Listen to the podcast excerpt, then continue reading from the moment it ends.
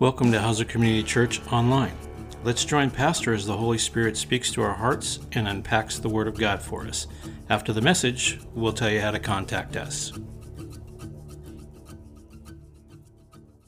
Lord, we also pray for our state, Lord, as we get ready to um, move into another election um, coming up, Lord, and we're filling out ballots. Lord, I pray you tr- help us to trust that, that we know you're in control of all things, Lord, and that you are putting in place the people that, that um, you feel to put in place, Lord. It is your control.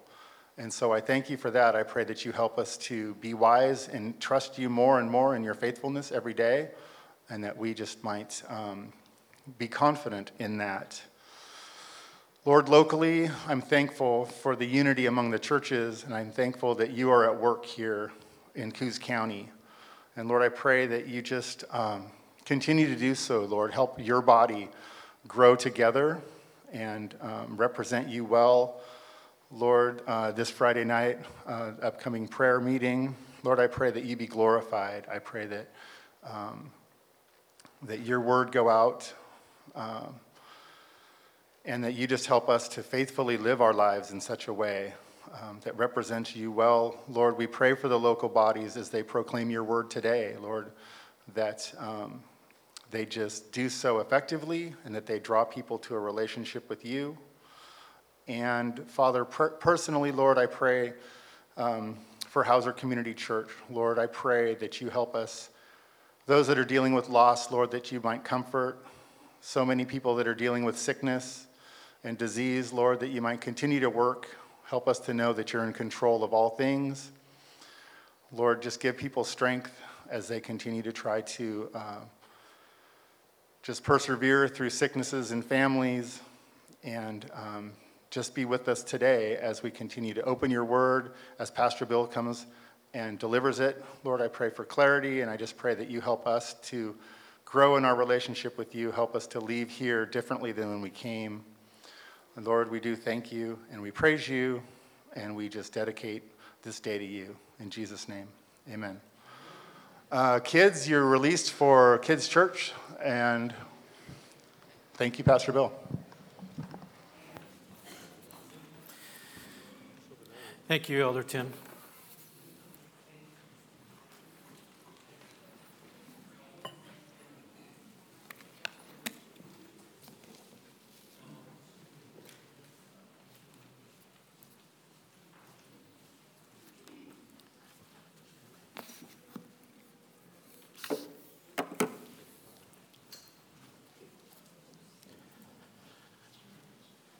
Good morning, church. Good morning. I love saying that. I especially love it when Polly says it. it just warms my heart.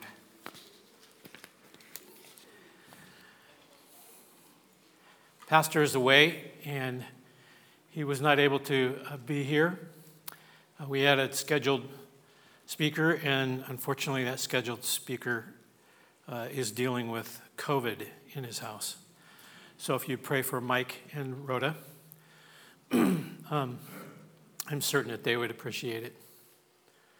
I get the opportunity to speak to you this morning about our purpose, who we are, why we're here, what we're supposed to be doing.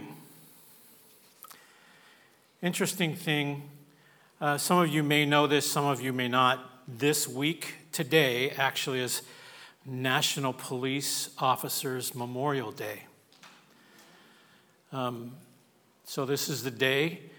Uh, back in, I think, 67, um, President then Kennedy, I could, I could have the dates wrong. Anyway, he declared this day uh, the day to remember the fallen of our uh, police officers who, um, who have given their lives in ultimate sacrifice to protect you and I. And we've seen some of that uh, around here. I don't know if you guys remember Gil Dayton.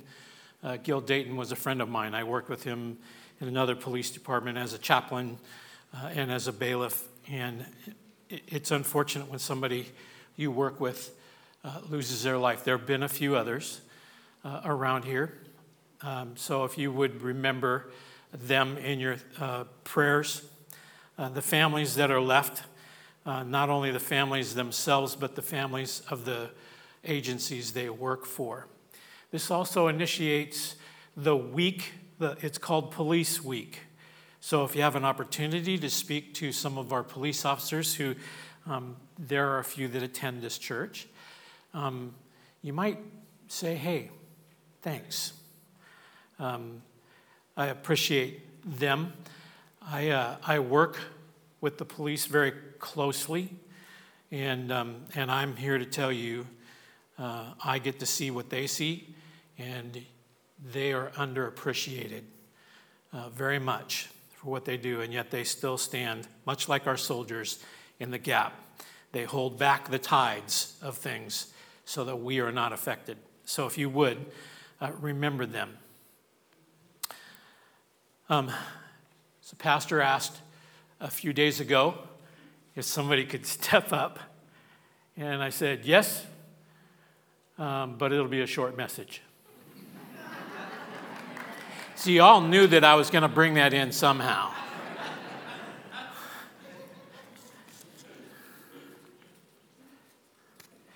if you're like me, and I assume I know some of you, so I know you are like me in that respect.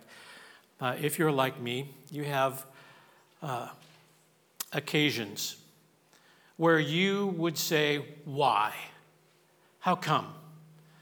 Why me? Why didn't you do it this way? Why, why did you do this to me? Why did you choose to take them? Why did you do this? Why?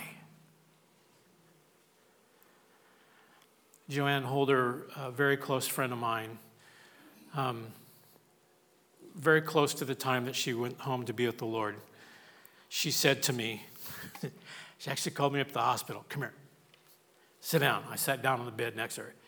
I want to know why he hasn't taken me yet. I'm, I'm done. I'm ready. I'm ready. And I said, I know you are, and I have no idea why. but it's his timing. So let me, one of the things that I tend to do, uh, some of you guys, if you, if you are in my Sunday school class, you'll know this. I tend to use phrases that I expect you to respond back when I say them. So, um, faith comes by hearing, and thank you very much. um, to whom much is given, much is required. These are all things that are, should be plugged into who you are. They should be in the back of your mind. So let me have you do, uh, do, it, do me a favor. Take off your human glasses right? Meaning not necessarily these, but take off the your thinking with human eyes. Take those off and set those aside. And put on the spiritual. And I want you to repeat after me. God is God, and I am not. Right? Say that again. God is God, and I am not.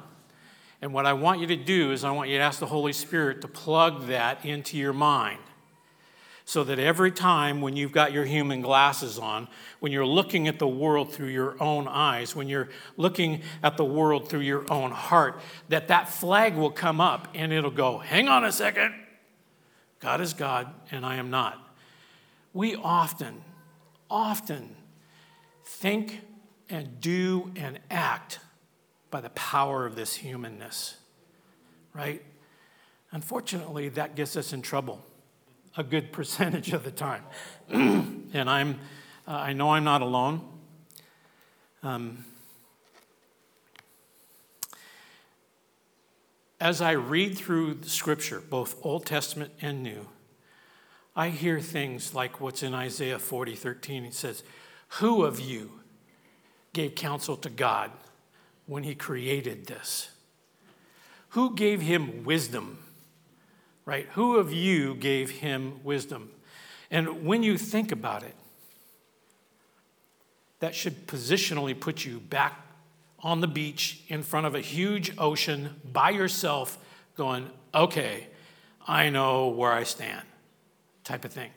Not that you're completely and utterly insignificant, but that you are in proper position. Who is God? not you. His wisdom is far greater than our wisdom. His purity, his trust, all those things are far greater than ours. And oftentimes, in our own ability to judge the situation, we'll look at God and say, Why'd you do it that way? How, how, how, come, how come you didn't do it the way I thought it was supposed to happen? And we do that a great deal. Well, let's see if the Holy Spirit can revolutionize your life in this idea. I mean, obviously, I think the Holy Spirit can do anything He wants, being God, right? But to revolutionize your thinking. So, in the programming idea of, of, of God is God and I am not, I have I write some of those things down in my Bible. I use those things that come up all the time as I'm thinking through and I'm judging with my own mind. All of a sudden, those little phrases will come up. Mark and I share, Mark Pape and I share one that um, it's not about me, but I am the problem. Right? This world's not about me, it's about me serving God, it's about me serving others. But I am the problem that gets in the way. I'm the one that stops it from happening. Why? Because I'm thinking through my own humanness. I'm looking at the world through my own human eyes.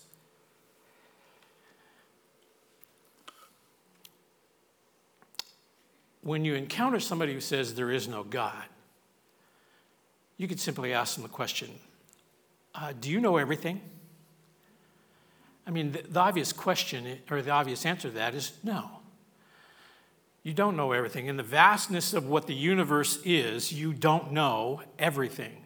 And they would have to, I don't care, the greatest scientist would have to submit to that question. Right? Then you ask the question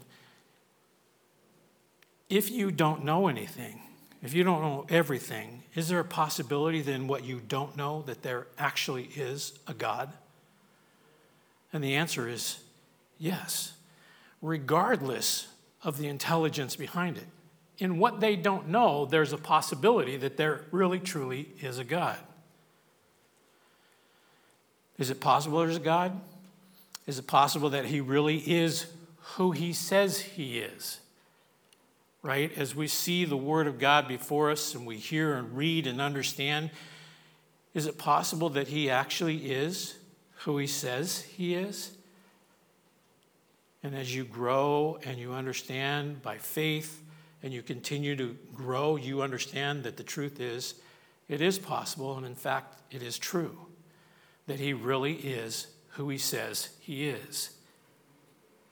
See, you're looking at the world in human understanding, but maybe, just maybe, in our thinking, in our selfish, limited thinking, we cannot see that just maybe there is a God and that He is so huge, so big, so powerful, so smart, so pure, so loving, and so perfect that He really does deserve the adoration of His creation. When I've said multiple times, and I continue to say this, Visio Dei, your picture of God, your vision of God the greater your picture of the Father, the more likely you are to walk in Him. The bigger you see who He is, the more you know about how He behaves and the character of who He is, the more likely you are to follow Him. Visio Dei, your vision of God.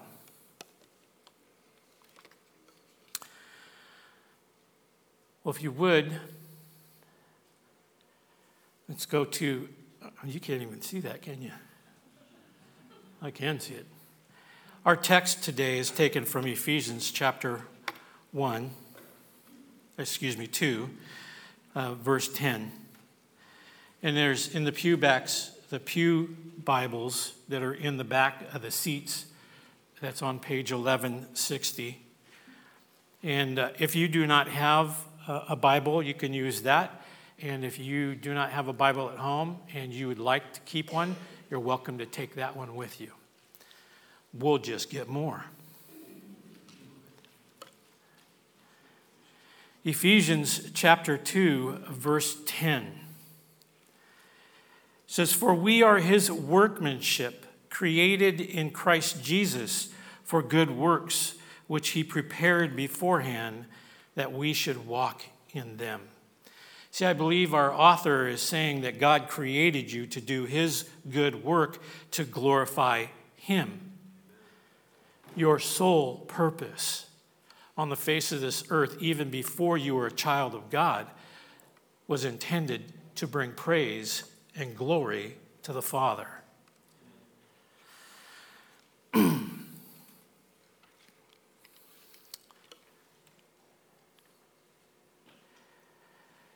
In your bulletins, as you'll, uh, if you open those up in the regular bulletin, there's a fill in the blank. This is the yellow is the fill in the blank for this particular thing, but I want you to note in the bulletin itself the portion on the left that says notes, which I gave you a lot of room for notes, assuming that I was going to speak a lot so you'd have to take a lot. Who knew? Think about this. So, hear this real clearly in your own mind. It's on this piece of paper so you can take it home, you can cut it out, you can put it, paste it inside your Bible, whatever, but think about this. When we lose the focus of our purpose of our lives, we are less than what God intended. In fact, I would say when we lose the focus of the purpose of our lives, we are less than what God intended us to be. And ultimately, it can be seen as something else. So, again, God created you to do His good work to glorify Him. You, um, yeah, Dr. Larry Crabb is one of my uh, textbooks teachers in Bible college. Uh, he wrote a book called Effective Biblical Counseling. He is a, a doctor, a psychologist. He's got like umpteen zillion books. In his particular book called Finding God, he writes this statement Whenever you place a higher priority on solving our problems than on pursuing God, we are immoral. And let me, let me uh, trade out one word uh, on that. The immoral, as you would know, would actually be defined as evil. We would probably, and he is a psychologist and a book, writing a book, I would imagine he chose to use that word to be uh, less than um, harsh. That word could be traded out as sinners, sinful. So, whenever we place a higher priority on our problems or solving our issues or our desires, uh, or um, rather than pursuing God, we're being sinners.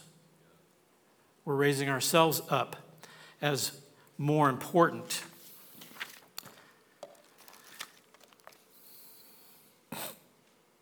Again, God created you to do His good work to glorify Him. When we lose the focus on our own purpose, of our lives, we are less than what we are created to be. We're less than what we exist for.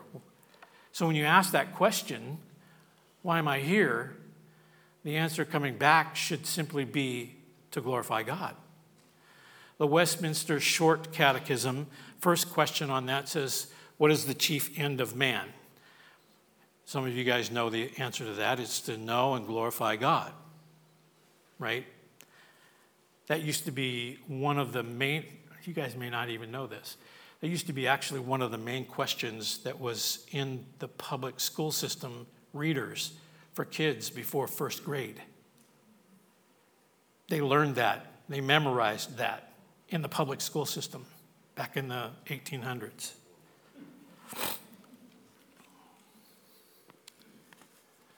Some of you know my testimony, and some of you don't. So let me give you the short version of it. Come on, you know I'm going to sneak this stuff in, you know? Well, that wasn't kind of sneaky, but. In 1772, John Newton wrote a song. He wrote it in 79, it was published, but you know it as Amazing Grace. His testimony was that he was once lost, but he had been found, that he was blind, that now he sees. There was a point at which he had to deal with the Holy Spirit, and God had to put him in the position that he would say to him, You need me, and he would have to answer. In 1981, God did the very same thing to me. I was sitting at a, a counter in a donut shop, and uh, somebody had got up and walked out, and I was in the very darkness and blackness of my heart. I yelled out this, That's your typical Jew uh, type of thing. And God chose through another young man uh, who was uh, witnessing to me about Jesus. He said, Hey, Bill, across the room. I said, Yeah. He said, Jesus was a Jew. And simple words, simple situation, but God chose to take my heart and split it open and show me the center of who I was. And you know what I saw? Nothing but blackness. Complete and utter void of anything. And it was at that very moment that I knew that I had a need for a Savior. Well, Paul speaks about that today, as James read earlier in Galatians. He, he talks about his testimony, and that testimony being that he was on the road, and this is in Acts chapter 9, if you want to read the actual happening in both Galatians and Ephesians, he talks about his testimony. Uh, and what he effectively says, I once was lost. You heard him say it this morning in the scriptures. He was so busy chasing after the laws and the traditions of his people that he didn't even understand that he was messing with the very religion and God that he thought he was serving. And the father smacks him to the ground, gets his attention, blinds him, says, Why are you persecuting me? And he's like, Who are you? I am Jesus. I am the one you persecute. Now, you're probably not going to have the same type of Damascus experience. But I'll tell you that that testimony is the same as my testimony when I stood before God and God said to me, Look at your heart. Look who you are. See, see what you're like? There's nothing, nothing good in you. That wasn't necessarily a bad thing, it was a true thing. It was the truth. And I needed to see Jesus. Paul wasn't like any of the other apostles. It happened, it, have, it had to happen the way it did, simply because that's what it required to get his attention so that he would serve him the way God had intended before the foundations of the earth as you heard the scriptures read in, in uh, Galatians chapter 13 and 14, or verse 13 and 14 of that chapter, he says, I was lost. I was so busy, so, so zealous in my traditions and the people and the laws that I couldn't even see the truth in chapter verses 15 and 16 he got the conversion. He, god, he recognized that god had called him for a reason. In 17 through 24 it was a purpose.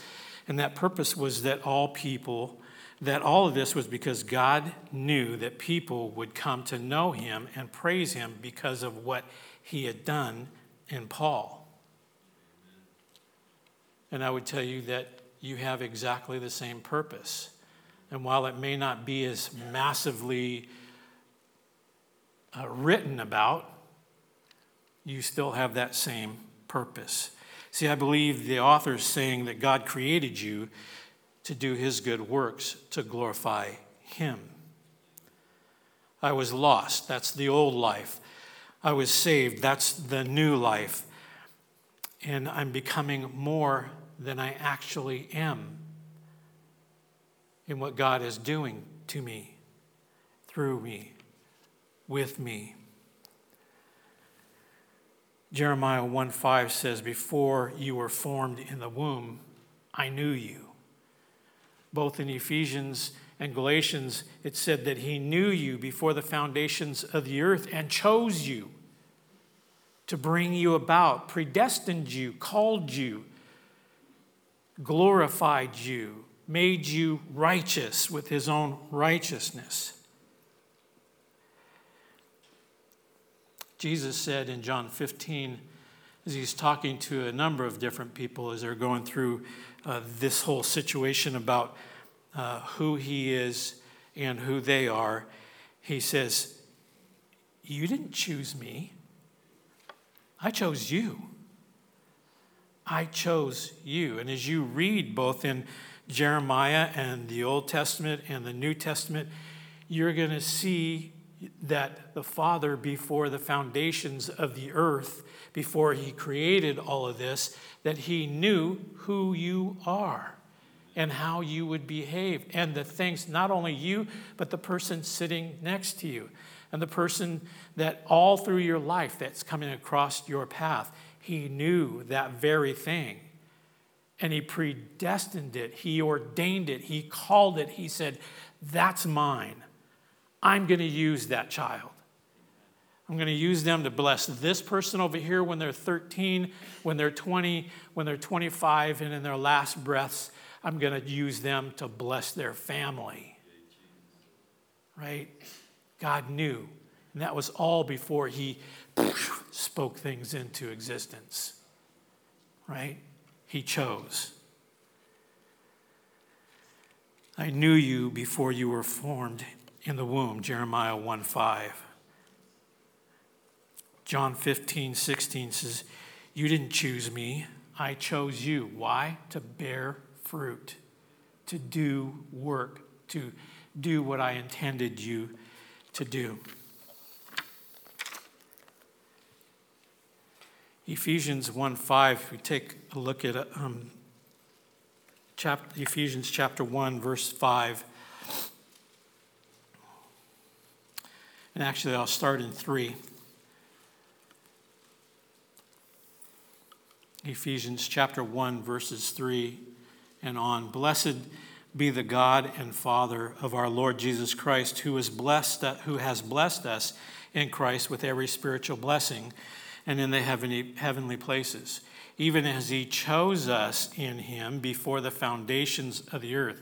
Did you catch that? Even as he chose us before the foundations of the earth or the world, that he should that we should be holy and blameless before him. In love, he predestined us for adoption as sons through Jesus Christ according to the purpose of His will. He chose us, He wanted us, He desired us to the praise and glorious grace which He has uh, blessed us in the beloved. In Him we have redemption through His blood. Whose blood? Jesus.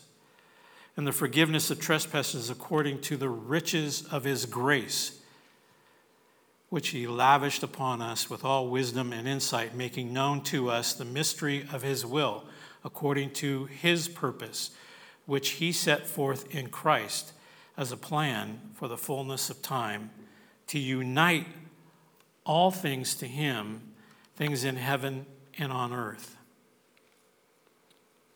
And it goes on. Ephesians would be a really good book for you to spend time really going, Father, who am I with respect to you?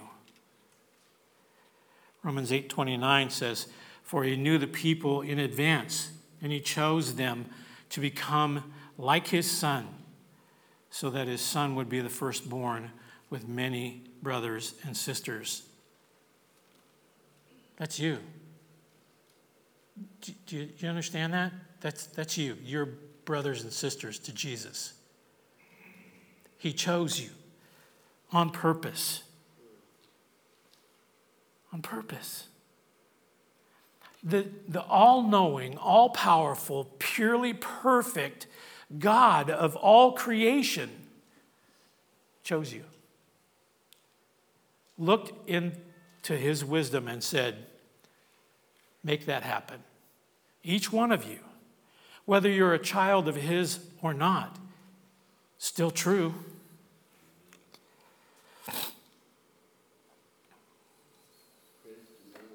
Amen.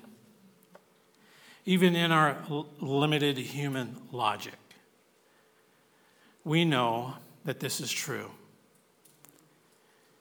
Romans says that we are without excuse. We can look at all of creation and know that there is a God. And know that we have a responsibility. But we often put on our fire insurance card. We go to somebody, we say, hey, I'm a child of God, and we get our fire insurance card and we put it in our wallet, and then we go on about life doing what we want to do according to our own desires and our own powers, our own anxieties. We get so busy and so stuck in the things around our lives that we forget that we were created. We were created to do His good works and to bring Him glory.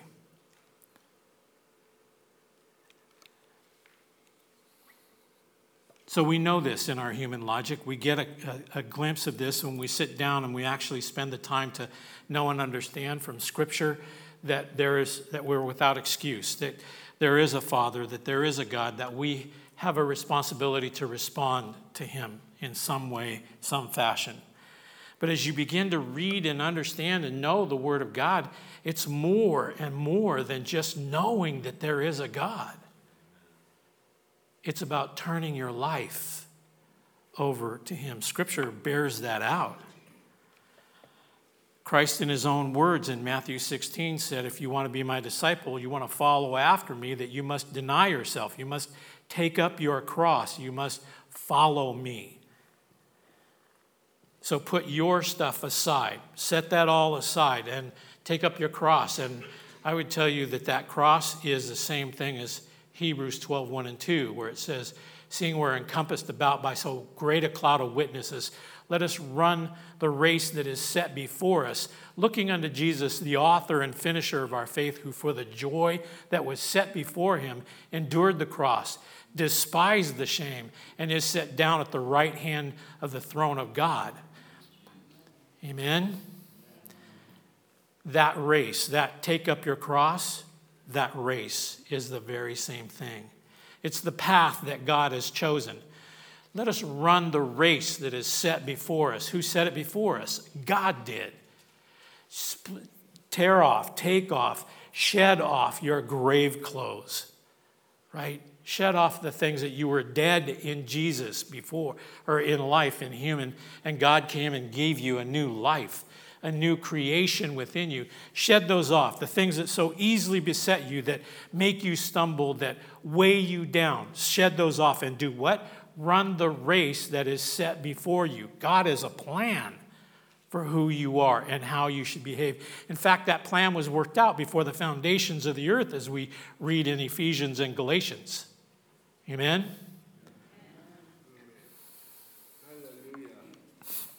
Amen.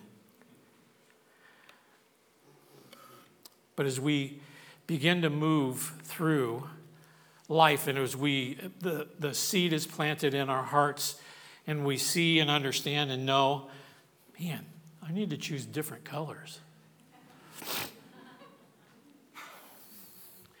We begin to understand the Word of God. Faith comes by hearing, and hearing by the Word of God. You want your faith to grow? Be in the Word of God, right? The more uh, Romans 15, 4 says, Whatsoever was written aforetime was written for our learning, that we, through patience and comfort of the Scripture, might have hope. Right? Paul wrote that about Scripture And I believe that he believed what he was writing was scripture and was inclusive to that. So, whatever was written beforehand, as we understand it, whatever was written beforehand was written for our learning that we, through patience and comfort of the scripture, as we mull over, think through, ask the questions about it, study it, we might have hope. Who is that hope? Jesus Christ. Jesus loves us. Amen. Jesus does love us. Hallelujah. Other places in the scripture uh, speak about that as we will talk about this particular scripture in just one moment. But 2 Peter 3 8 says, But grow in the grace and knowledge of our Lord.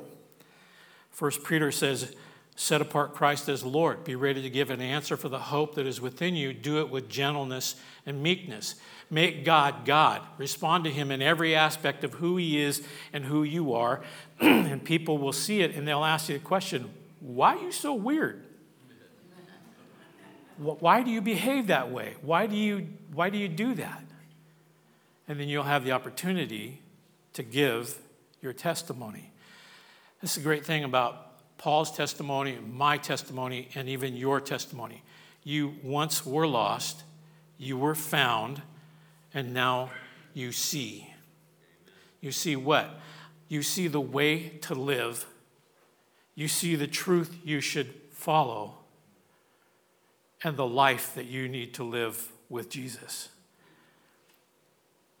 Jesus said, I am the way, I am the truth, and I am the life. He's the way to go, He's the truth to follow. In John 8 32, the Lord said, You'll know the truth, and the, the truth will set you free. And then later on in 14, he says, I'm the way. I am the truth. I'm the life. I am the light. Amen. I am the goal. Ephesians chapter 4, verses 14 and 15.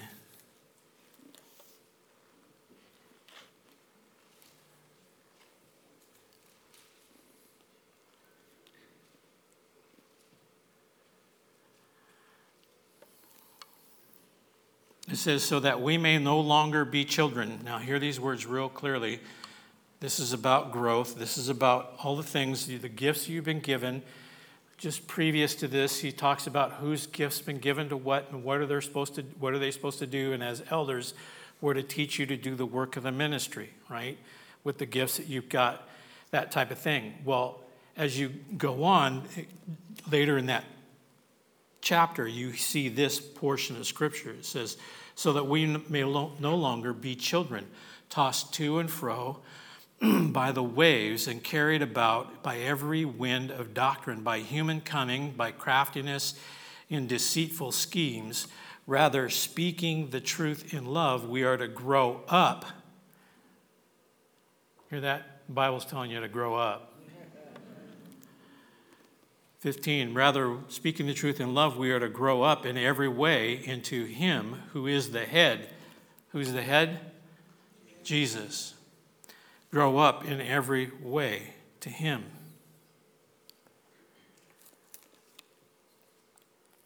So, as we look and see that particular portion of Scripture, as we looked at chapter 1, and you're here because God predestined you to be here to, be, to bring glory uh, to Him, uh, to do His good work. And then later in that, those chapters, it says that you are to grow up in every avenue that you possibly can. Faith comes by hearing, hearing by the Word of God. So you want to get your faith stronger, be in the Word of God. Let me give you a little bit of a warning. At the risk of you guys saying, I'm not reading that. You can read the Bible.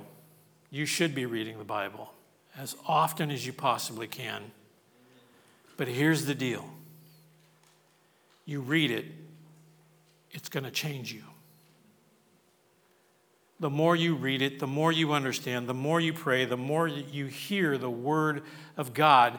Faith comes by hearing, hearing by the Word of God. The more you become a child of God in sanctification, the more you look more and more like the Father, the more you look more and more like the Father, the more you're going to change. And what's going to happen is maturity is going to be the outcome of you living out your purpose. Maturity is going to be the outcome of you living out your purpose.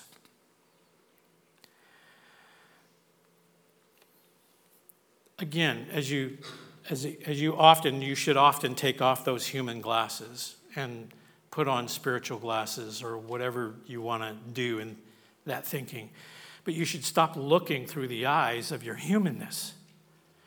Why? Because you are not human anymore. You are children of the Most High God. You are ambassadors of heaven. You bear a message.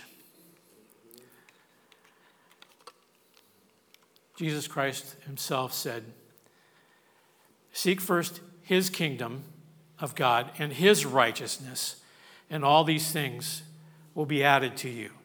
Now, granted, the context of this is there were people that were anxiety filled about food, shelter, and clothing. They were concerned about their life. In fact, they were so concerned that it was overwhelming them. and God was saying, Hang on a second.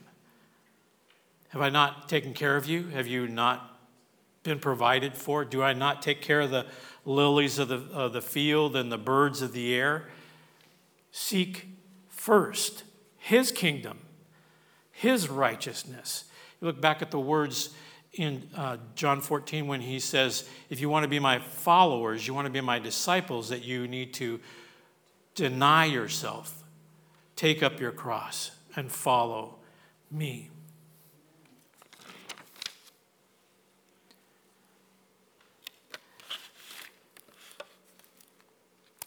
Second Corinthians chapter 5, if you'd turn there real quick. 2 Corinthians chapter 5.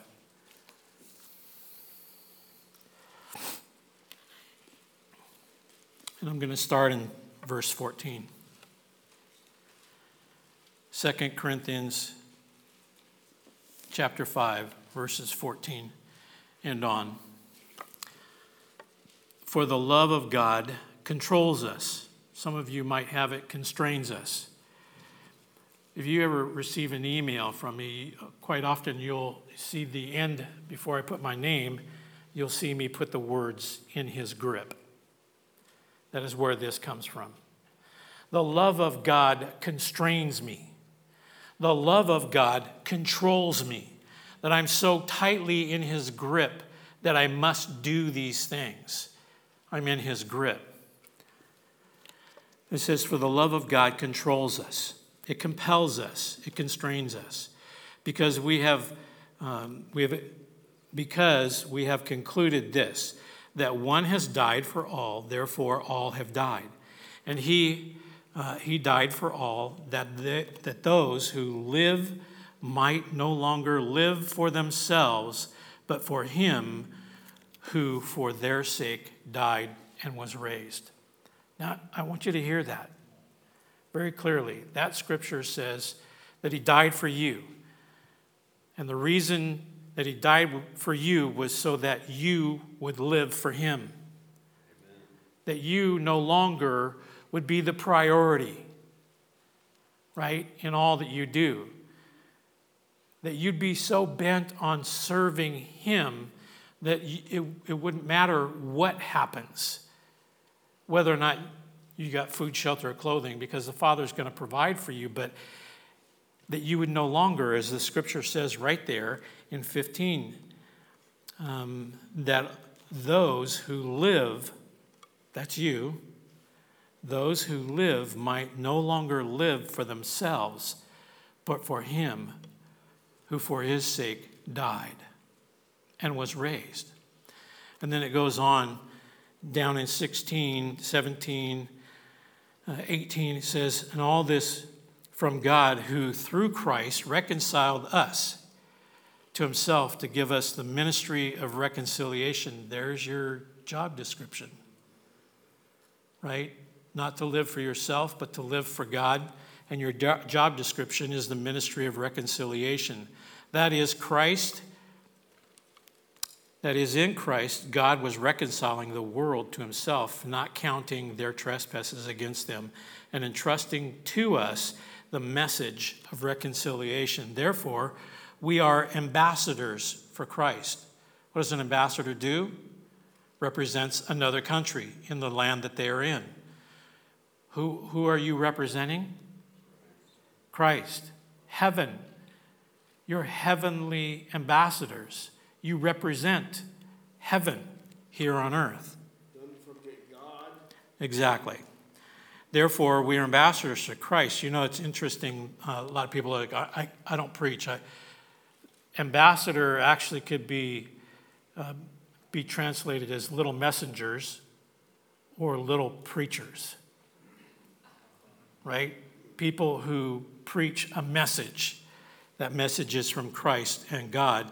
In appealing, uh, making his appeal through us, we implore you on behalf of Christ, be reconciled. Uh, for our sake, he made him to be sin who knew no sin, that we might become the righteousness of God. See, it's not that God gave you righteousness, God made you his righteousness. He took your old life, that dead, no good for nothing, grave clothes covered body, and traded it out. Right? with his righteousness. That's why he can look at you and he can see himself. That's why he can call you pure. He can look upon you as his child.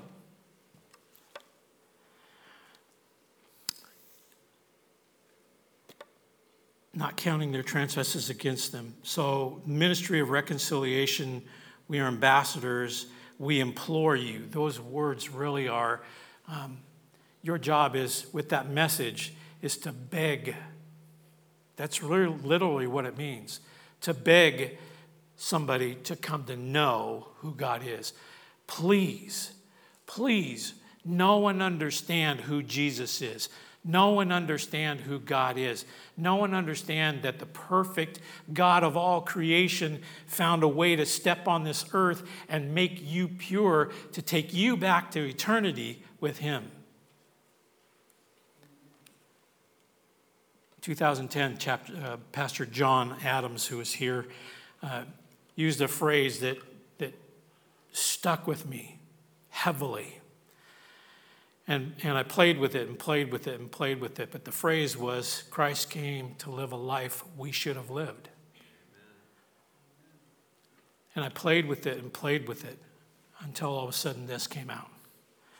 Christ lived a life that we should have lived, to die a death that we should have died, so that we can live an eternity we don't deserve because of a love we cannot buy. Do you hear that?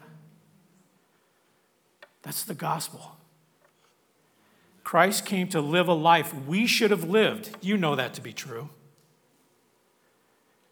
He came to live a life we should have lived, to die a death that we should have died so we can live an eternity that we don't deserve because of a love we cannot buy.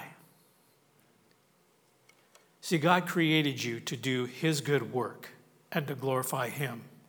There is only one God, and He created you to give Him glory.